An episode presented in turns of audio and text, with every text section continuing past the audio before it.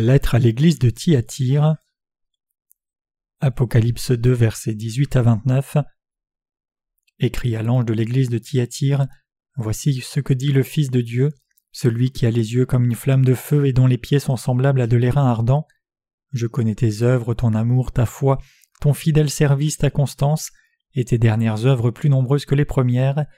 Mais ce que j'ai contre toi, c'est que tu laisses la femme Jézabel qui se dit prophétesse enseigner et séduire mes serviteurs pour qu'ils se livrent à l'impudicité et qu'ils mangent des viandes sacrifiées aux idoles.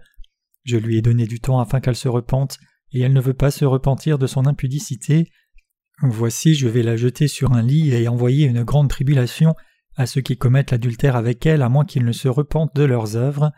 Je ferai mourir de mort ses enfants, et toutes les églises connaîtront que je suis celui qui sonde les reins et les cœurs, et je vous rendrai à chacun selon vos œuvres.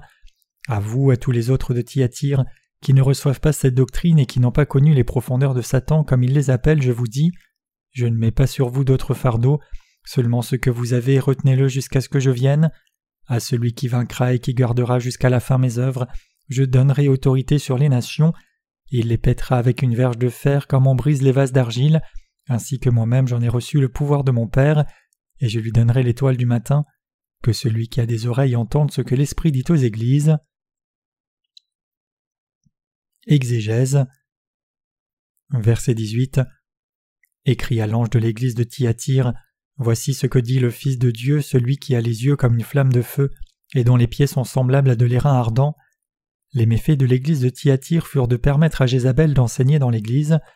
Jézabel, la femme du roi Akab, apporta l'idolâtrie en Israël et poussa ce peuple à commettre des immoralités sexuelles et à manger les offrandes sacrificielles des idoles.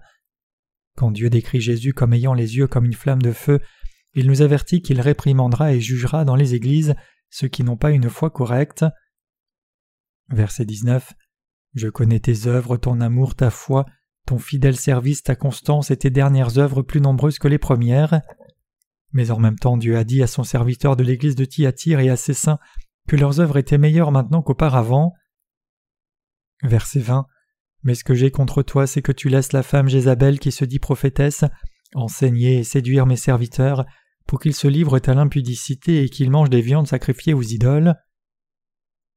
Le problème pour l'église de Thyatire consistait en ce qu'elle avait accepté les enseignements d'une fausse prophétesse, en permettant à une prostituée, la fausse prophétesse Jézabel, d'entrer dans l'église et de suivre ses enseignements, ces saints ont fini par chercher la convoitise de la chair, en conséquence, la terrifiante colère de Dieu devait leur être appliquée.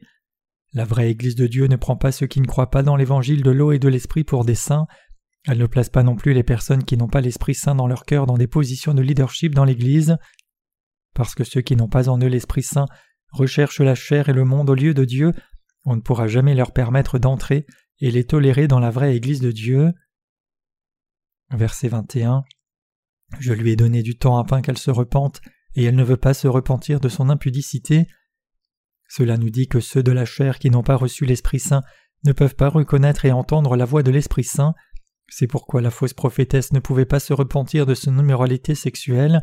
En conséquence, elle a été frappée par l'épée de l'Esprit Saint et s'est fait condamner dans la chair et l'esprit.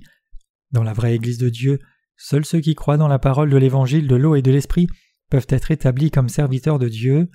Ceux qui ne croient pas dans l'Évangile de l'eau et de l'Esprit ne peuvent pas devenir les fidèles leaders des enfants de Dieu, indépendamment de leur qualité de pasteur dans ce monde. Nous devons donc discerner les faux prophètes et les chasser de nos églises. C'est seulement de cette manière que l'Église de Dieu peut échapper à toutes les tromperies de Satan et suivre Dieu spirituellement. Verset 22 Voici je vais la jeter sur un lit et envoyer une grande tribulation à ceux qui commettent l'adultère avec elle, à moins qu'ils ne se repentent de leurs œuvres. Ce passage nous dit que si un serviteur de Dieu ne discerne pas et ne dénonce pas les menteurs, Dieu lui-même trouvera ceux qui commettent l'adultère spirituel et les jettera dans une grande tribulation. Les saints et les serviteurs de Dieu doivent se rendre compte que Dieu lui-même garde ses églises propres et les mène dans le droit chemin. Il n'y a pas de place pour les faux prophètes dans la vraie Église de Dieu. S'il y avait des faux prophètes, Dieu lui-même les trouverait et les jugerait. Si ces faux prophètes apportent la confusion dans l'Église de Dieu, Dieu les punira certainement par de grandes tribulations. Verset 23 Je ferai mourir de mort ces enfants, et toutes les églises connaîtront que je suis celui qui sonde les reins et les cœurs, et je vous rendrai à chacun selon vos œuvres. Dieu chasse les faux prophètes de son Église pour que chacun sache qu'il garde sa propre Église. Les saints découvriront que Dieu s'occupe de leur Église et qu'il récompense leurs actes de bonne foi. Verset 24. À vous, à tous les autres de Thyatire, qui ne reçoivent pas cette doctrine et qui n'ont pas connu les profondeurs de Satan comme il les appelle, je vous dis, je ne mets pas sur vous d'autres fardeaux. Cela signifie que ceux qui étaient déjà devenus les saints de Dieu en croyant dans son évangile de l'eau et de l'esprit doivent garder leur foi jusqu'à la fin du monde. Ceux qui croient dans cet évangile n'ont aucun autre choix que de vivre leur vie en unissant leur cœur avec l'Église et les saints de Dieu et en défendant leur foi jusqu'à la fin. La vraie Église de Dieu ne doit pas seulement prêcher tout le temps l'évangile de l'eau et l'esprit, mais elle doit aussi exposer les menteurs par la foi dans cet évangile. Verset 25 Seulement ce que vous avez, retenez-le jusqu'à ce que je vienne. Les croyants ne doivent jamais perdre leur foi en l'évangile de l'eau et de l'esprit, et doivent s'y tenir jusqu'au jour du retour de notre Seigneur.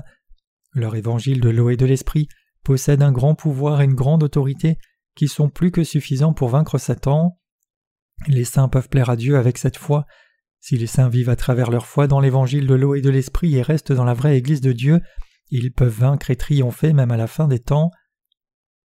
Verset 26 À celui qui vaincra et qui gardera jusqu'à la fin mes œuvres, je donnerai autorité sur les nations.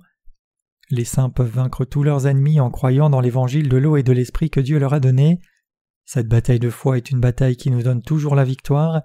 Tous les saints combattront ainsi contre l'Antéchrist et seront martyrisés à la fin des temps, et en conséquence on leur donnera le pouvoir de régner avec le Seigneur. Verset 27 Il les pètera avec une verge de fer comme on brise les vases d'argile, ainsi que moi-même j'en ai reçu le pouvoir de mon Père. Le Seigneur donnera aux saints martyrisés l'autorité de sa royauté. Ceux qui seront ainsi victorieux régneront avec un pouvoir qui, comme le passage le décrit, est aussi fort qu'une verge de fer qui peut briser en pièces les vases du potier. Verset 28 Et je lui donnerai l'étoile du matin.